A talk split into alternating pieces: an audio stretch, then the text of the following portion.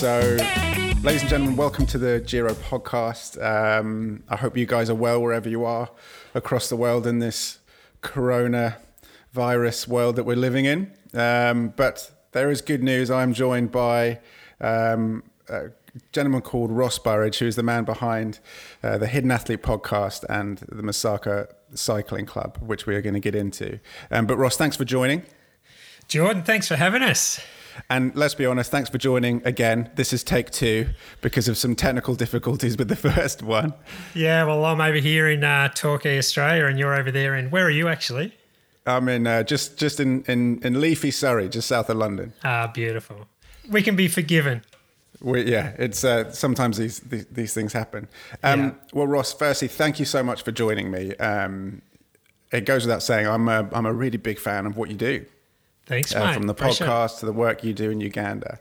And I just wanted to kind of take the opportunity to hear a little bit more about um, what it is that you do and share with our listeners your stories um, and just delve a little bit deeper into it. So, from my uh, from my standpoint, I first got or became aware of, of you through a social media post from Sarah Hammond. Yeah, and she uh, essentially put out a you know, a, a, a, post saying anybody who has any spare cycling kit, hit up Ross he's your man. Um, the, the Hidden Athlete podcast. I said, "Oh, what's this?" So sure enough, I put up my hands and I said, "I've got lots of kit. got a, got got a, got in contact with you, and um, shipped about eight large DHL boxes your way from the UK to Australia." Um, and that was how we first got interacting. Yeah, mate. I've first things first, I've got to thank Giro Cycles for for the generosity, mate. Like honestly, to get that stuff was unbelievable, and I know it cost you a lot of money to get it there, but it's uh, it's made a huge difference, and just really appreciate you for reaching out, and certainly appreciate Sarah for for passing the details on. Well, I mean, it's our it's our pleasure. Um, you know, it's nice to. Uh, I mean, we'll we'll we'll get into a little bit later what it is that, you know that, that kit went to, but uh, it was just nice to be involved in something a little bit more significant than the normal things that we do day to day. So um, thank you for doing that. No, no probs, mate. Look forward to sharing the details. And then, so you know that initial kind of um, interaction and conversation led me on to finding more about your podcast called the Hidden Athlete Podcast. So, for any listenings out there, you're looking for another podcast, um, I highly, highly, highly recommend the Hidden Athlete Podcast. Um, Ross, why don't you give me a little bit of an overview as to what the podcast is um, yeah. and how long you've been going, who you've been speaking to? Yeah, well, it goes back about uh, two and a half years now, which is not that long. Um, in time, really, the way time mm. flies these days. But um, you know, over two hundred thousand downloads later, we've um, wow got, got, a pretty cool following. So that's great. But the, it's the name sort of says it all. It's it's a real focus on endurance athletes and adventurers um, from around the world, particularly mainly in Australia because that's where I'm based. Mm. And they're face to face interviews with endurance athletes or adventurers um, just sharing their life story. So we all know uh, all about mainstream media and non-mainstream. Although I just feel like these athletes have got an amazing story to tell, um, mm. and so basically, I took up the fight to share their stories with the rest of the world, and mm. and people are gravitating to us. But the the response to the listeners uh, has been incredible. I, I suppose what I really appreciate about what you do is is you do speak to a lot of you know varying people, but it's not about their achievements so much. It's more about who they are as people. Yeah. And that certainly is something that I think resonates with a lot of people, and, and myself included, um, because it's more than just the adventure, it's more than just the title of what it is they've achieved, but they've got their own story that's got them and compelled them to do these amazing feats of human human performance. Yeah, it's it's been interesting because like even people like yourself, Jordan, you might you might scroll down through the episodes and not recognize too many names, but no. w- once you get into the stories, uh, they're incredible stories about incredible people. So, mm. um, like my sweet spot is ultra cycling, so that's the yeah. area that comes really natural to me. But some mm. of the hmm. people that we've actually spoken to, as you know. Mm. Uh, are a, a long way removed from ultra cycling, so yeah. The one that comes to mind that I just, I just absolutely uh, find fascinating was Ant Williams, ah, who's uh, incredible.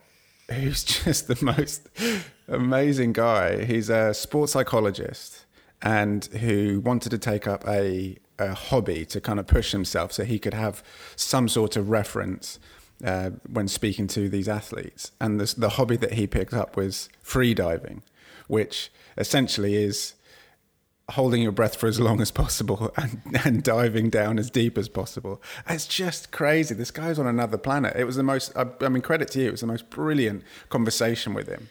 Um, Oh, it's like that's that's a great example of one episode that you know people might scroll past and not take the time to have a listen to. But as you know, um, if you listen to Ant Williams' story, like half the time I felt like I was out of breath because you know as Oh. he as he describes the technical side of free diving, it's just unbelievable. So It's uh, it is unbelievable. Um, the one bit in particular in that that just got me going was was how he talks about when you're diving down, your body passes a point where it start where it becomes where it stops becoming buoyant, so you just start falling. and that's as that's as low as oh that's as um, only twenty meters down from memory. How the story So- goes. After 20 meters, your body just starts falling in water, and there's only one way up. Yeah. and uh, you've got to swim back up and it's just and so then you're fighting against those forces you know that have been pulling you down and now trying to keep you down and you're swimming up through that it's just remarkable um, Ah, incredible. so that was definitely a nice yeah i'd say welcome relief from the world of cycling into some other sport um, but so tell me how did you how did you get into these podcasts and who were the first people that you started to um, to interview and you know where where has it gone since then Yeah, I, I just I don't know. It's it's like anything, you know. Why do we get into anything? Like for me, endurance athletes and adventurers have sort of been intrigued. I've been intrigued by them for for forever, really, and sort of dabbled in that area myself a little bit here and there. But just you know, when you when you're competing in some of these events and you just see the crazy that these guys are are putting out, it's just Yeah. it's just unbelievable. And and you know, like these are just freak athletes that no one even Yeah. has heard of, or very Yeah. few people have heard of. So, and so I was just keen to to get amongst it and try and you know help those guys share their stories and and I just just sort of felt that it um, there might be uh, a little niche area out there of people that that might be intrigued and could learn something from what they they go through and their story. So It certainly is intriguing. Um, you, you know, through another connection that we have is, is is is is through Curve. Obviously, you know a lot of the Curve crew pretty well. We've been working them here at Giro for about four years, and before then, one of our regular um, customers, who's now a Curve uh, ambassador, a guy called Matt Falconer. We were out on a ride on a Sunday, and, and he was really excited. He got accepted into the TCR, and I had no idea what that was. Yeah. I had absolutely no clue what the, the transcontinental race was, and then so from that point, it just opened up this world to you know you know covering extraordinarily large distances solo, unsupported, um, on varying road surfaces, um, and then we got in contact with Curve and. Uh, or rather, you know, we just happened to meet Curve and started working ever since. So it's become normal but it is interesting. So Matt does a, we'll do a couple of races each year, and whenever he comes back, we normally go up to our local like pub, and you know have some celebratory drinks with him. And so often some locals will ask, you know, what are you celebrating? And I remember this one time in particular, we were talking about well, he, Matt's, Matt finished second in the in the TCR. Um, I think it was two or three years ago, and uh, which is an amazing achievement. Um, and we everybody's dot watching it from home, and so they were the the local sort of you know cus- customers were asking, you know, well, what's that? And essentially, he said, well, he's just cycled on his own about four thousand kilometers in ten days and their faces just dropped. They were like, "What?" And it's like, "Yeah." And and for Matt, he's just so humble about it. He's like, "Well, you know, whatever. I just rode my bike." And I suppose that's the stories. And there's because there is no prize money at the end of it. There is no big award. There's just that sense of achievement and that sense of adventure. And for so many people, that is a foreign, foreign world, myself included.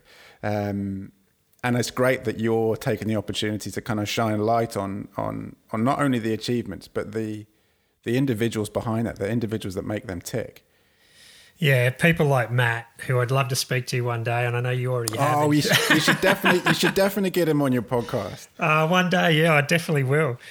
But you know, that's you just gave a great explanation or a great example of how humble these guys are. Um, Like all of these elite athletes are just roaming around in the streets out there that just go about their business. Incredibly Yeah. humble people. Um, probably don't really care too much about whether they share their story or not, but you know what I've experienced through tell sharing these stories is when they get the opportunity to share uh, their achievements, they're they're extremely grateful, and the feedback that we're getting from the public has just just been extraordinary. So Yeah. really fortunate to to be able to get those stories out there. I mean, Matt's a great example, as you know, as, as in many of the people that you've you've interviewed. In that, I mean, he takes annual leave um, to go do these these this extraordinary physical achievement. That if you were to put it in context of maybe some other sports, you mainly largely be talking about professional athletes that would have time to train and would have support. And there is definitely starting to be a transition into that. There are certainly a few more riders that have support that are allowed to kind of train a bit more. But the vast, vast, vast majority of people are taking time out of their holidays to go and do these races, sometimes unpaid, and they'll have a few days recovery. And for Matt, that's the best time. Like when the, the photos that we used to get from Matt when he'd finish in Greece or in Turkey, he'd have he'd finish the race as quickly as possible, then have four or five days of just eating ice cream mainly and a couple of beers and, and a kebab every now and again. Um, and then back to more ice cream. And then you come home and you go to work. And that was Yeah. it. And it was it's just the most crazy thing. Um, I mean, Jesus, if I'd ridden 4,000 kilometers in 10 days, I'd be telling everybody about it. I'd want a documentary written, done about me. And, Don't you love it though? Just don't you Oh, love the humility? I love it. it's But, great. Like I'm 75 episodes in, and you know, other than a couple of um, professional triathletes, you know, most of the athletes are just self-funded, Yeah. chasing dreams, doing what Mm. they love. Just happen to be, you know, some are born with an absolute natural talent, but some, Mm. you know, most just work their absolute ass off to achieve what they do for nothing in return other than, you know, self-satisfaction, pretty much. So, the of the people that you've and you've done what 70 78 episodes 77 episodes? 75, 75, 75. yeah. and so of those 75 people who are some of the people that really stand out that are conversations that you've either just really enjoyed for the personality side of things or have really kind of had an impact on you Um, there's a lot in there, but Hmm. maybe I'll draw your attention to maybe some non-cycling ones just to try Okay. and tempt your Mix listeners up a bit. Yeah, yeah. yeah to have a listen to some crazy stories. Well, episode uh, 52, the Ant Williams one, totally recommend that. If you if yeah you don't that's a good one if you listen to that, you'll you'll love that story. But there's a couple in here I just wrote, wrote down. Um, there's one here. Uh, I think it was around about episode forty. Uh, his name's Brian Millett. He's an Australian Ironman triathlete. Um, but what's unique about Brian is he has been an alcoholic and a drug addict for 20 years, and he's still recovering. Um, but through triathlon, he, he tells this story like it's really it's a really emotional story, and it was interesting doing a face to face with him because he's shuffling around in his chair like he's clearly dealing with some demons today. But yeah yeah yeah yeah the detail he goes into on how he's navigated his way through his life and kept himself alive to this point is just incredible. But he's used triathlon and he shares this story about how he used triathlon to get himself um, back on the straight and narrow. And he ended up wow discovering that he had a huge talent and is one of the best age group triathletes in Australia and in the world. So oh really yeah, I think he's from memory. He's been to, qualified for Kona, you know, four or five times. Um, jesus just an incredible athlete, incredible story. So that's Brian Millett, uh, episode forty-two-ish, I think. Probably the only other couple I'd love you love to give a shout out to is um, episode twenty, which is a, a lady called Deanna Blake. Now, Deanna's the world's toughest mudder. oh, so yeah, yeah this was a good one yeah, so she has an incredible story. I won't give too much away, but if you listen to this story, you'll shake your head 20 times over on yeah on how this person is still walking the earth today. Yeah. There's just incredible, incredible story. And probably the last one um, I'll give a bit of a shout out to, is a guy called Tim Spiteri. Now, he's an ocean rower. So, Okay. can, can you imagine rowing a boat from Australia to South Africa or across No. all the all the major oceans around the world in a rowboat? Jordan. No, definitely not. Definitely not, mate. No. No. Well, this it's just this was just so fascinating to me because it was just such a laconic chat, like another Mm. humble athlete, and Tim's just sitting there going, "Oh yeah, yeah, t-bone this t-bone this whale one day, and yeah, I know my, my boat flipped over. I thought I was going to die." You know, all these little things that he talks about that you wouldn't, um, you just think, "Oh my god!" Like again, how how are you sitting in front of me today? I got no idea, but but there's all those all those sorts of stories littered through through some of these episodes. But um, yeah, those ones I loved. the that you know with some of these people as i say they're they're they're, they're from our standpoint their achievements are superhuman.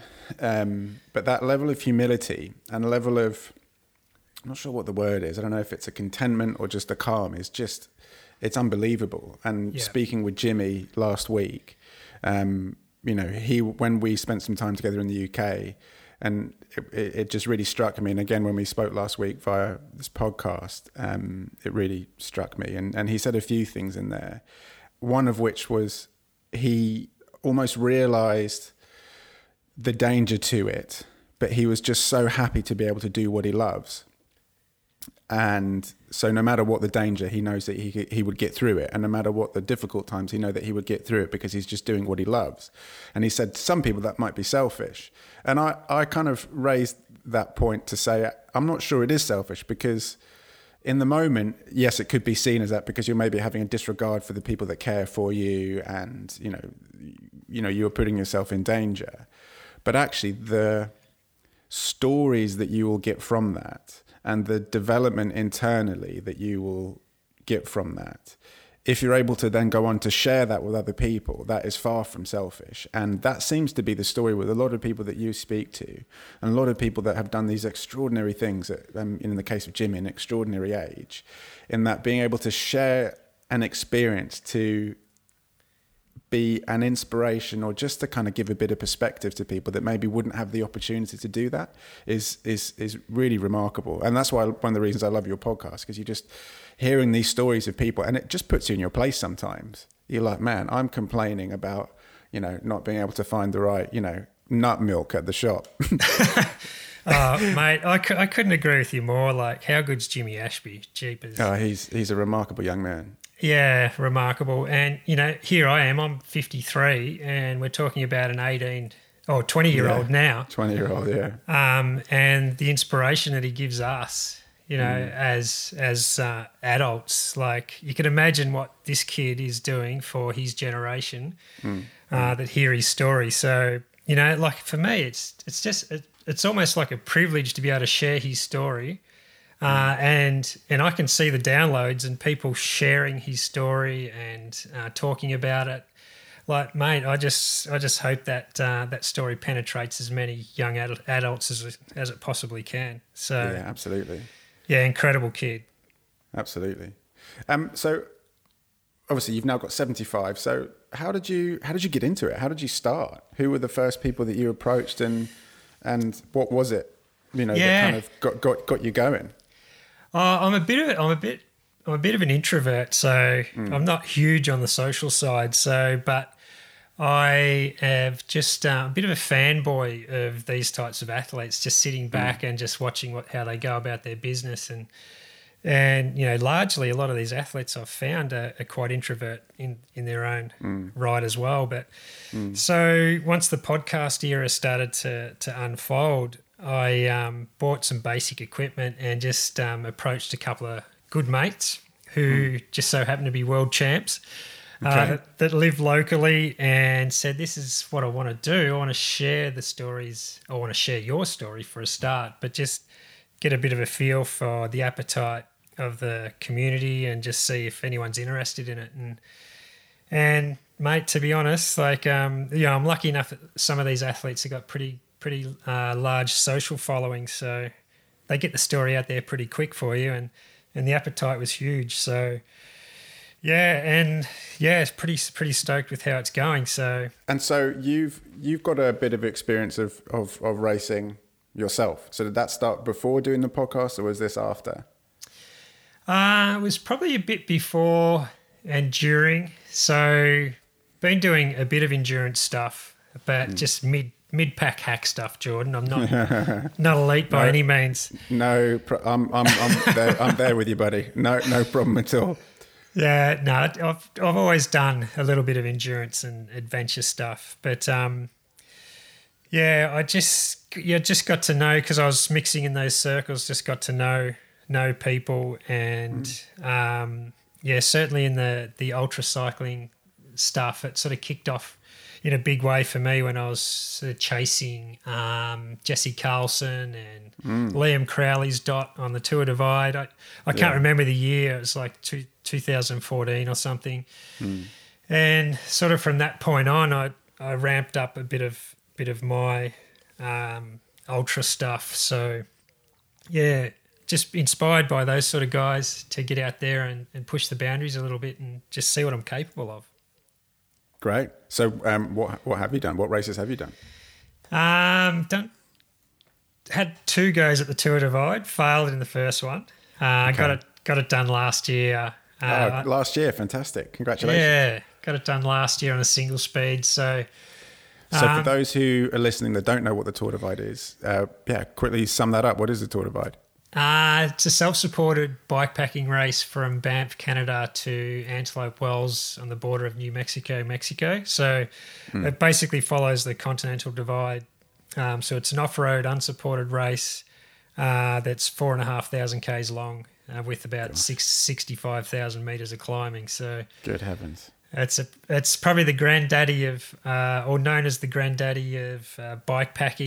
Like the route's tough, but it might not be as tough as some races around out there at the moment. But just the the romance and and the route itself is just phenomenal. I love I love the place.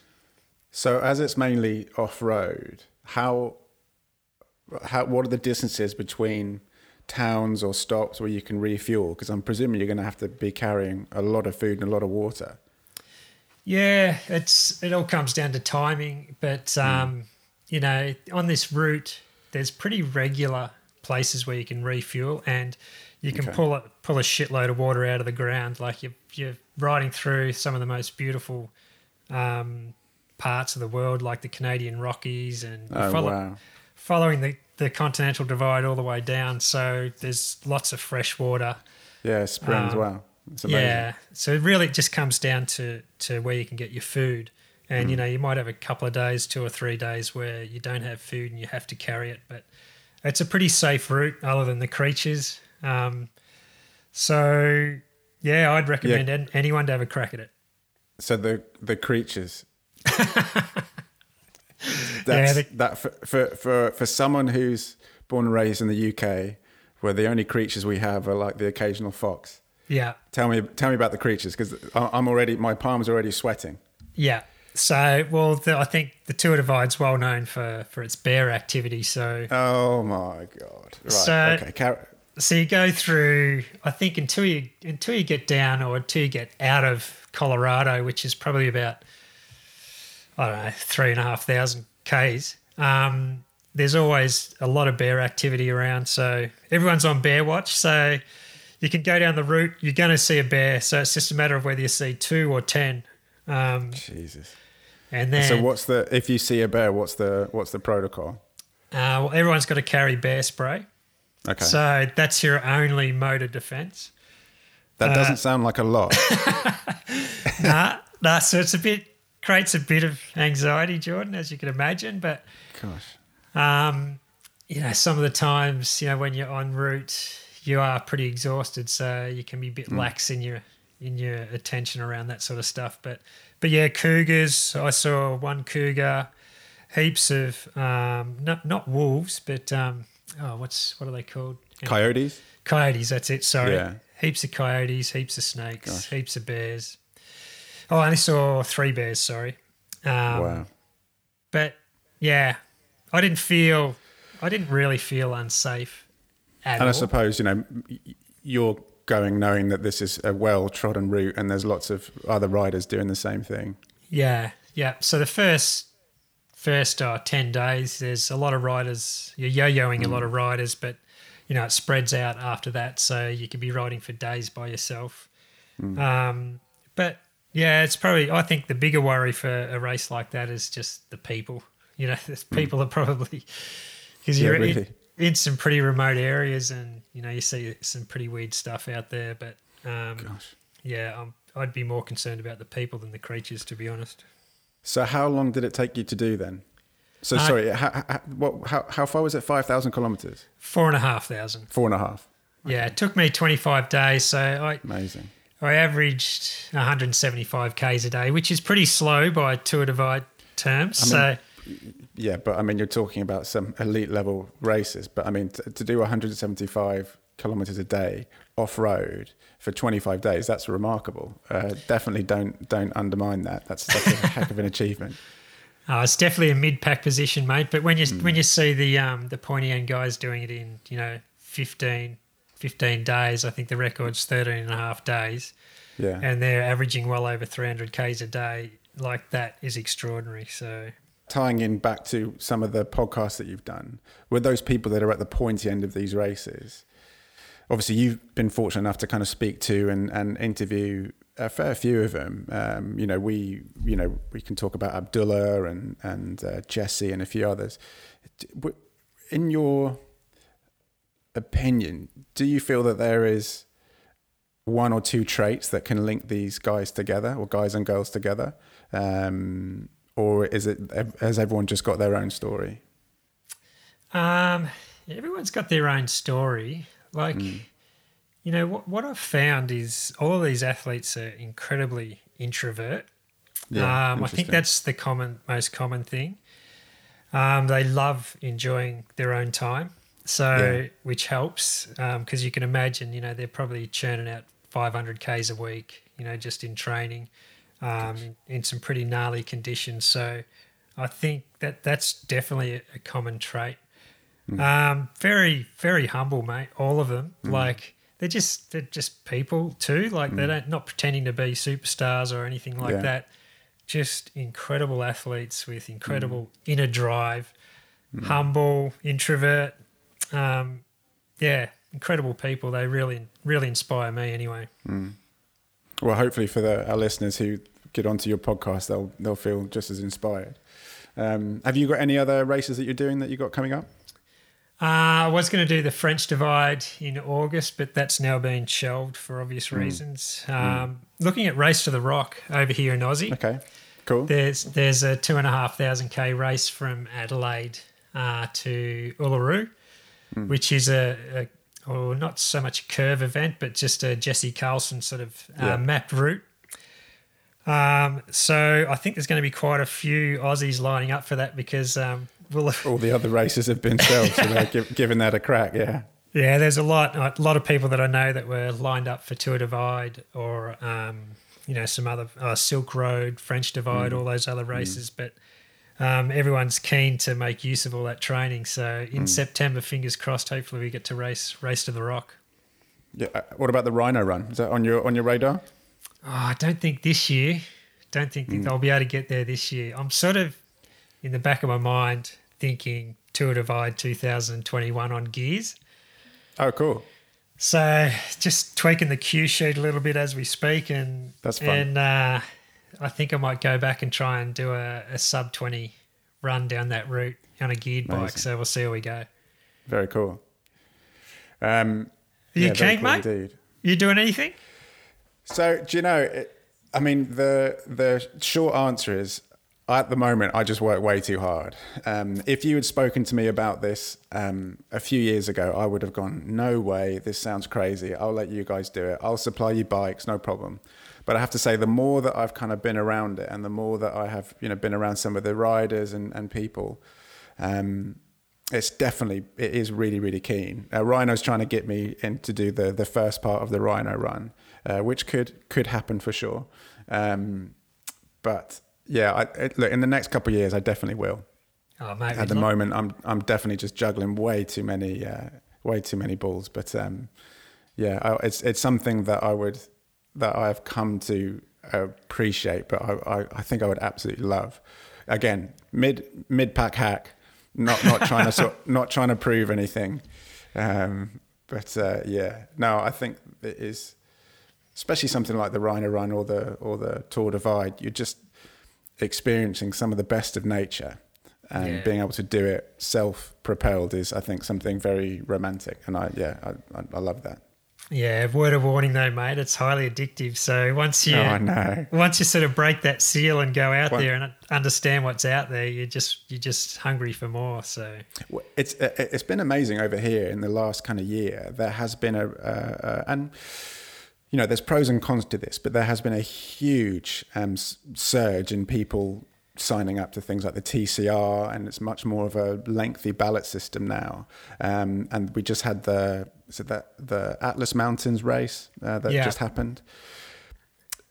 Look, I mean, it's amazing that people are entertaining the idea of doing it. I think there is a element of it that gives me a little bit of um, anxiety in that people are definitely going to these races unprepared yeah. and not really understanding fully the significance of what it is they're about to undertake um, from a wellness perspective, from a preparation perspective. Um, you know, because you are at times in the middle of nowhere. Yeah. And if you run out of food, that's you run out of food. Like there's no there's no other way out. And I don't think I mean I'm speaking generally, but I certainly do know of a lot of people that have pulled the pin because they just haven't been prepared. Yeah, I definitely, you know, from from my limited experience, I definitely recommend they embark on a few mm. shorter ones early on. Yeah, absolutely. Just, just to get a bit of a feel for, for how it works, because mm. you can find yourself in some pretty remote areas that mm. you've got to nav- navigate through in your head. Mm. mm. Um, yeah, so echo your thoughts, mate. And then, I mean, with the adventure side of things, there is uh, me and a few friends have got a bit of a, a list of places that we want to go, um, and just literally take our bikes, get to an airport and just see where we go. Um, so Japan has been top of the list. So that's something that we are hoping to do. We were hoping to do this year, but obviously with the circumstances that won't be happening. But next year, maybe, you know, book out like a, a you know three four weeks and just see see where see where it takes us. So that's something that we're quite excited about. Yeah, well, that's that's the beauty about bike packing, isn't it? It doesn't mm. have to mm. be a race. You can just exactly. hang, out, hang out with mates and go exploring. Yeah, exactly. Um, so the other part that I'd love to talk to you about is the work that you're doing with Masaka Cycling Club. Um, so for the listeners, just give a again, just give a bit of an overview as to what that is, and I'd love to kind of and obviously that's how we first got started with with yourself, just kind of supporting that. Um, so yeah, how how did you get in, intertwined with Masaka Cycling Club in, and your work in Uganda? Yeah, well, this is something I'm very, very passionate about, and I think yeah. if if you've got um, if I've got any followers over there that have been listening to the podcast or or following, you know, Instagram, you'll know that for sure. But yeah, um, a lot of my my work, um, what I do for a living is I work for a foundation called the Cotton On Foundation, and most of my work time is based in Uganda mm. um, working on different uh, humanitarian projects. So, um, for those that have been into underdeveloped countries, you might be able to relate to some of the things I'm, I'm sharing. But when you're in these regions, um, you get a quick understanding of what or how little uh, these people survive on day to day, mm. and and just over my over my year, uh, many years of being in these sort of regions, you sort of get to know the people and, and get to understand um, what they what they do and don't have. But from a cycling perspective, um, I was over there just before Tour Divide last year, and I was doing a lot of training by myself and and got to know a group of people uh, in this region called Masaka, which is down in the south of Uganda, a very poor region of Uganda and they were riding around on these um, just street bikes, which are just serious clunkers, mate. Like yeah, twenty kilo bikes, and um, befriended them, and they uh, uh, trained with me. Um, we got to know each other. Um, I later discovered that one of them was a former national uh, road cycling champion. Oh, really? Yeah, so 2016 National Road Cycling Champion, and um, probably where it really started to to move forward this little project was when they invited me to come and race one of their club races, and this is me on my flash single speed mountain bike, Jordan.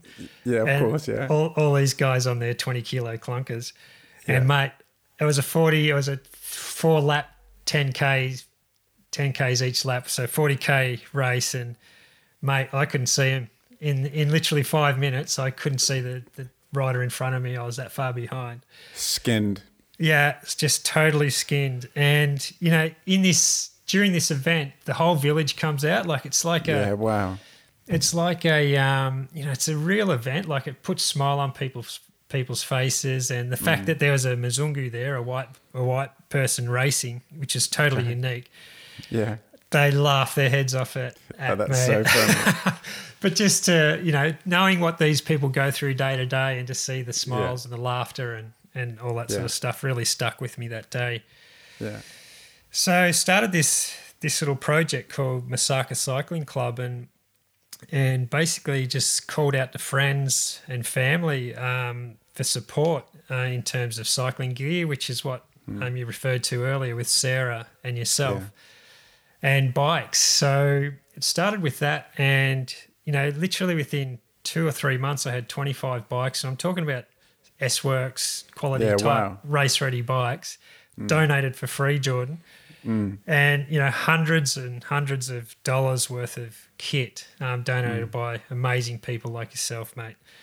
And because I go over there so regularly, I can you know take two bikes at a time and a heap of apparel. And this all just started, and I thought, you know, the when I started dropping all this gear off to this group of people, like just the look on their face and like it really just started to resonate resonate with me and I thought, oh mate, I've got to do, I've got to do more than this. Like just to s- see these people, empower these people to chase their dreams. It's a passion project, mate. So, so really just started to formalize it and, and broaden the call out to cycling fans around the world, essentially.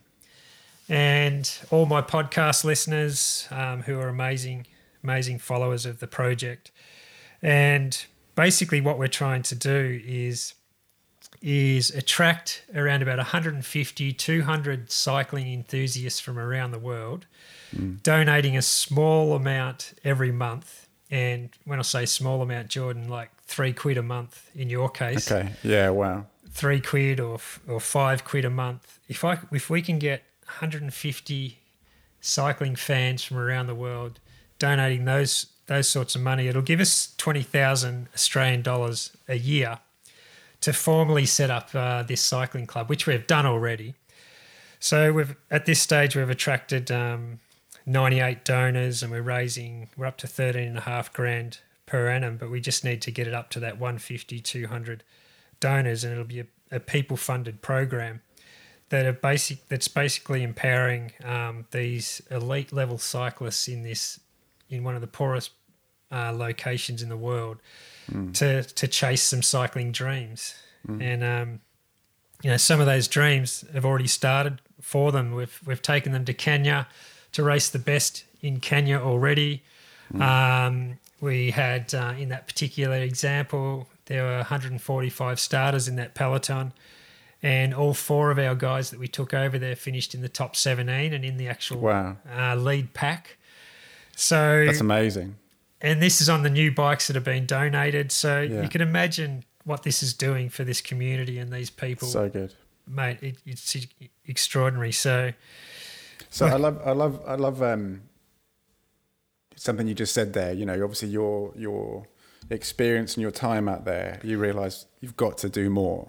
yeah, As in, it's you know, there was a, you know, you were compelled to do more. It wasn't just something that oh, this would be a nice idea. It's I don't know, we've got to do more. This is it doesn't really take much. yeah. So, in in real terms, what does that look like for an individual who's kind of been born and raised out there? Um, how do they get involved in the cycling club? And you know, from your standpoint, what's that journey like to kind of see? And, and and and even just further than just the cycling progression, but as on an individual basis, on a on a on a personal basis, what does that what does that mean to that that boy or girl or you know or, or man or lady who's who's becoming a part of this cycling club Yeah, it's incredible. I wish I could find some words to explain Yeah. it, but um, um, best way I could probably explain it is if you could imagine yourself, Jordan, um, every day is survival day for you.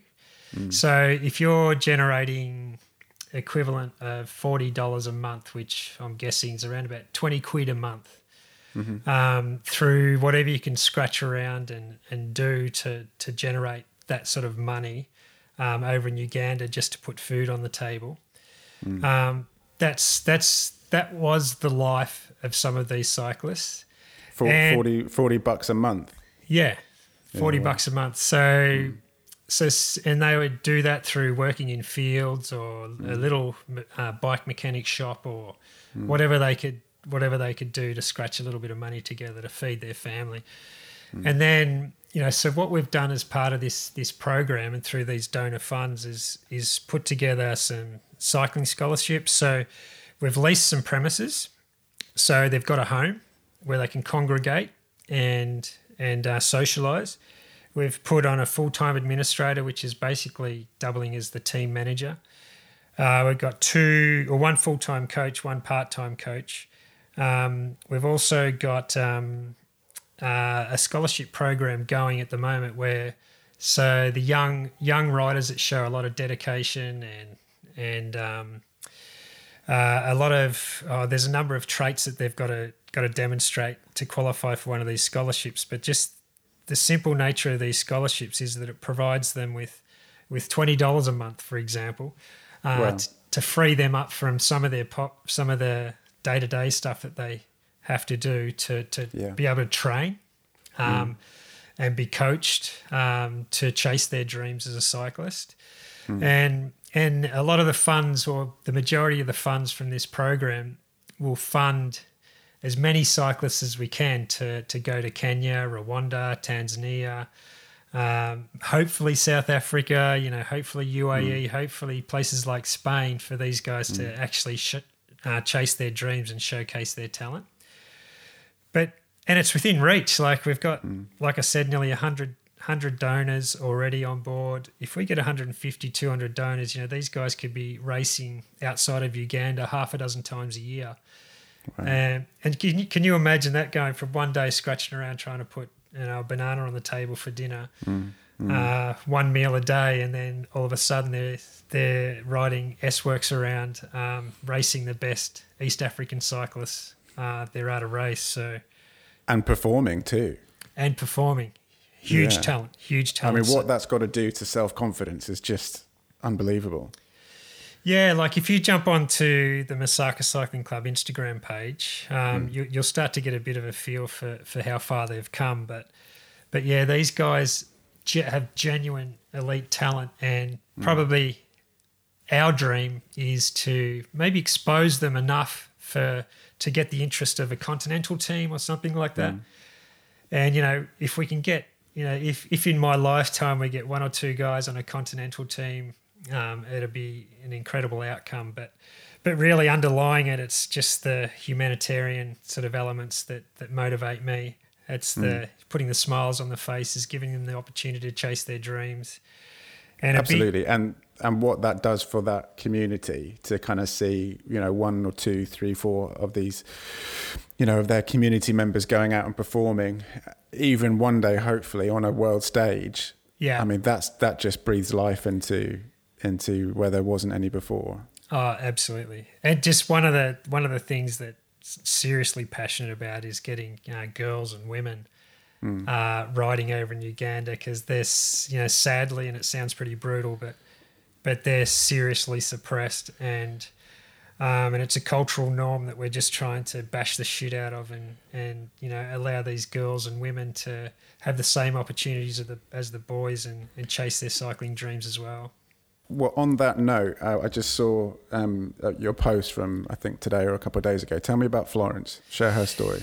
Yeah, so we have a couple of elite boys, um, and one of them is the national champion, and their father has been a very well known cyclist in Uganda for, for many years, and he's the coach of the club. And they've Okay. got this sister called Florence.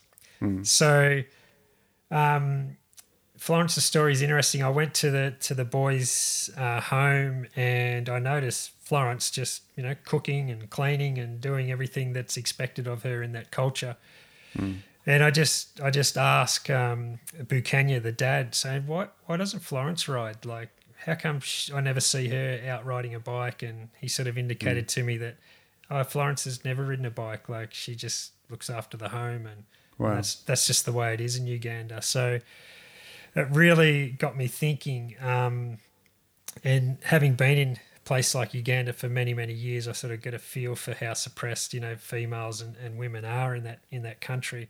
Mm. I sort of really pushed pushed the boundaries really hard to challenge that cultural norm and mm. and you know Florence is a great example of you know a number of girls now that have emerged and are starting to ride bikes and and, and race bikes with dreams of going to Kenya with their brothers and things mm. like that so and you know that's that's important to me because having Florence riding through villages on bike on a bike uh, being recognised as a female chasing dreams sort of empowers mm. you know a lot of other women and girls in that area to to do something similar. That's amazing. Yeah, that's just amazing. So, mate, look, I don't know how to say it, but geez, if you've got ten or twenty cycling fans over there in the in the UK that can afford three pounds mm. a month, mm. then hopefully you can share that website where they can be part of a journey like this and well, look, what we'll do is we'll we'll um, uh, we're going to put up a page on our site, and we'll put all the links to all, all your websites and, and social media uh, in this podcast.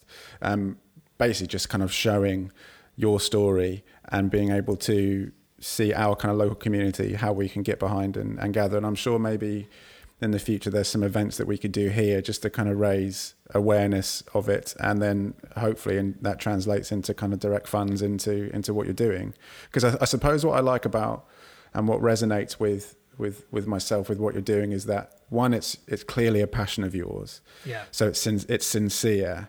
But the real the real time impact that it's having is phenomenal. And like the story of Florence and um, I mean, obviously, there has been precedent in the last couple of years, you know, from various African countries or or under, underdeveloped parts in some African countries where you know cyclists are coming through to a pro tour level, and it's great for that individual.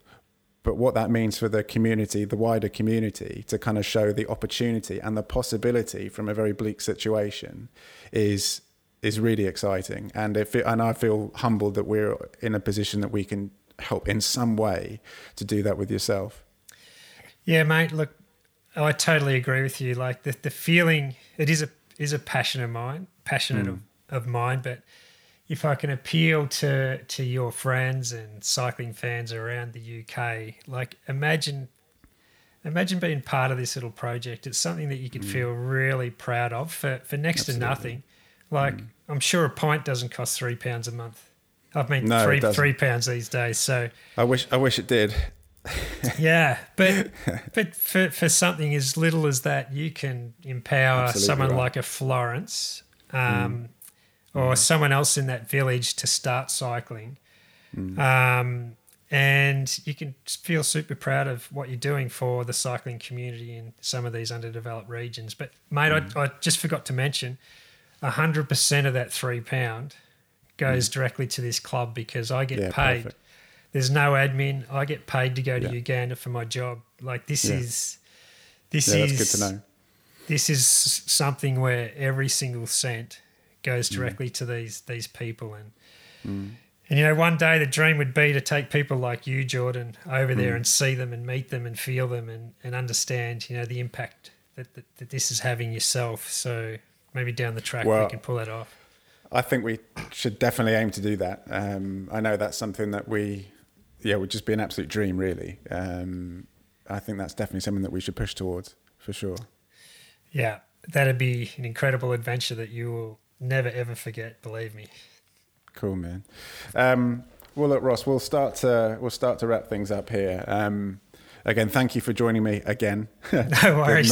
no no, uh, no technical difficulties this time. Um, but look, I'm Ross. I'm just a big fan of what you do, um, not only with your podcast, but uh, amazing what, what you're doing with, with Masaka Cycling Club. And you know, it really is a privilege of ours to be able to kind of help uh, and and support in some way. And for all of our listeners out there, we'll we'll make really clear in the the podcast notes and on our website um, various ways that what you can do to, to to get behind it. And I'm sure we'll do some things in the future. So Ross, thank you. Appreciate your time and uh, looking forward to doing this again sometime.